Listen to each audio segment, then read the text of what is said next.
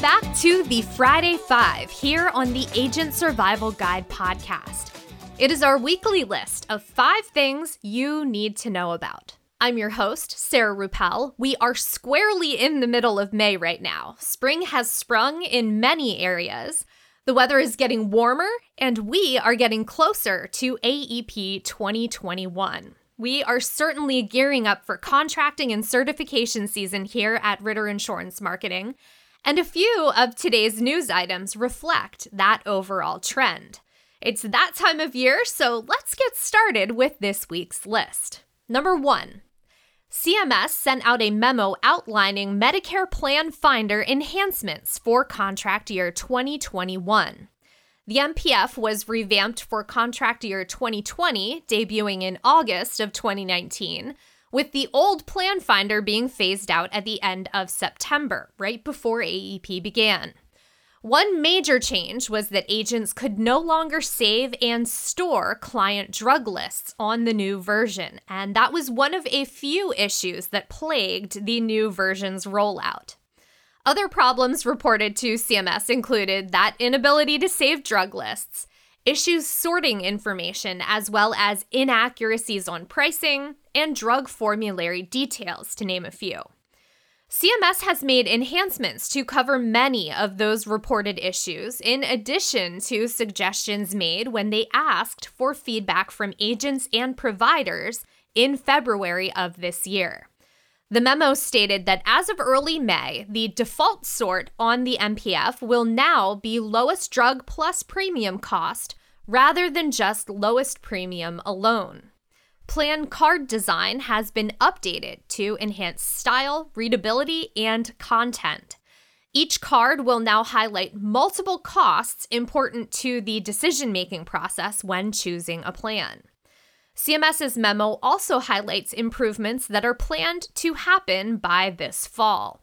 The Medigap tool will be updated on a weekly basis to provide more timely data plan data, not drug pricing, will refresh daily, even on weekends.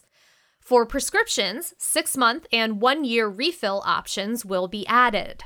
Pharmacy search enhancements include finding pharmacies by name and distance, and map usability and functionality on pharmacy search will also be improved. Search filters for different types of plans will be added as well, and that includes a filter for plans participating in the Part D Senior Savings Program demonstration coming soon. In addition to those Medicare Plan Finder updates, the memo cited enhancements to the Part D pricing file submission module, online enrollment center management module, the plan benefit preview, drug pricing preview, and the suppressions and exclusions module. We will have a link to that memo in our show notes. So, if you want all of that information that is covered in the memo, be sure to visit our show notes to download a copy of what is coming this fall. Excited to see those changes on the way, even if it seems strange to be thinking about AEP in May. That time will be here before we know it. Number two, Democrats in the House have put the finishing touches on a new stimulus spending proposal that they are calling the HEROES Act. And it's another ambitious package with a $3 trillion price tag aimed at helping those suffering from shutdowns incurred during the COVID 19 pandemic.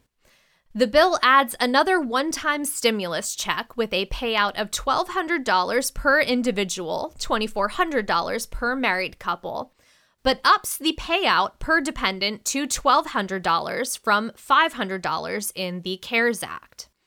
Also, in the proposal, hazard pay for those essential workers who are on the front line of the COVID 19 pandemic, and student loan forgiveness of at least $10,000 of federal student loan debt for all borrowers.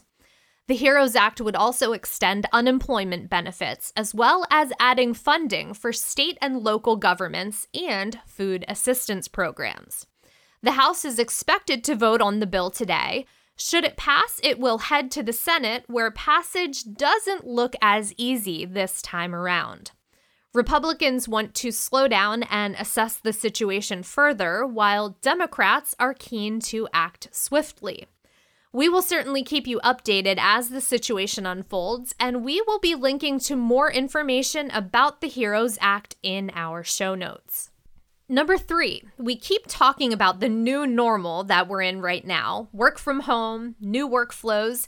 If that sounds like you and you've recently added social media to your business, I came across a post on how to really establish a clear social media policy for posting during the pandemic. Pandemic or not, it is always wise to think before you post, but especially now, there are just some topics that are a little more taboo than others.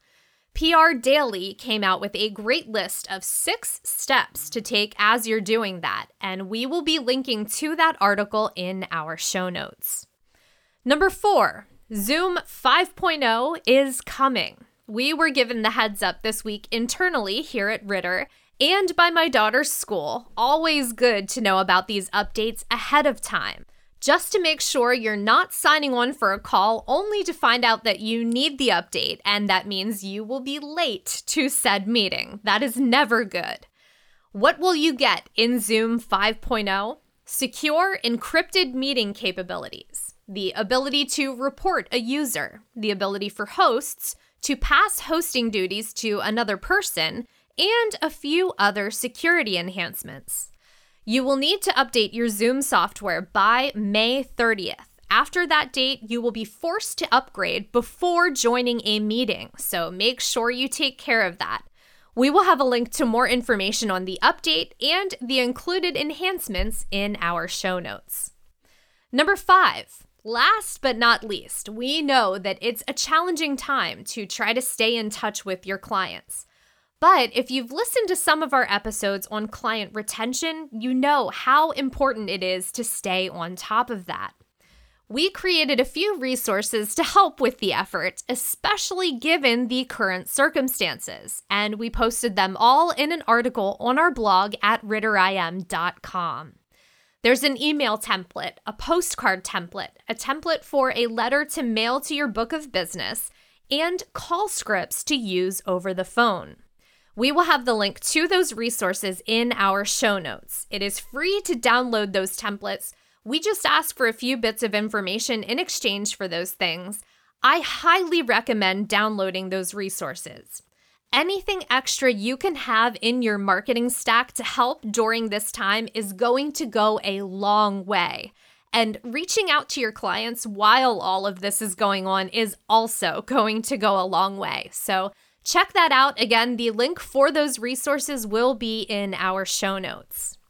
That brings us to this week's bonus, and I've got two things for you this week. First up, in streaming news, Disney Plus announced that the hit musical Hamilton will debut on their streaming network on July 3rd, just in time to celebrate Independence Day this year. Originally slated for an October 15th, 2021 theatrical release, Disney paid $75 million for the rights to stream the release and house Hamilton on Disney Plus for the foreseeable future. As someone who has wanted to see Hamilton very badly, I'm excited about the chance to see it much sooner than I thought would be possible. And the second bonus I think we can all agree the graduating class of 2020 got a pretty bum deal as far as the end of their school year. Several restaurants are gearing up to honor graduates with food freebies, and we will be linking to that list in our show notes. It certainly doesn't make up for missing the milestone that is graduation with a cap and gown, but it's something for sure. So I recommend passing that along to any 2020 grads you might know or their parents. That is all we have for this week's episode. I am glad to see warmer temperatures in the forecast for this weekend and a chance to get outside and really enjoy it. I hope that you have a great weekend too. Stay safe out there, and we will see you next week. The Agent Survival Guide podcast is a production of Ritter Insurance Marketing. This episode was written and produced by me, Sarah Ruppel, script editing by Nicole Perisic, artwork by Nick Smith.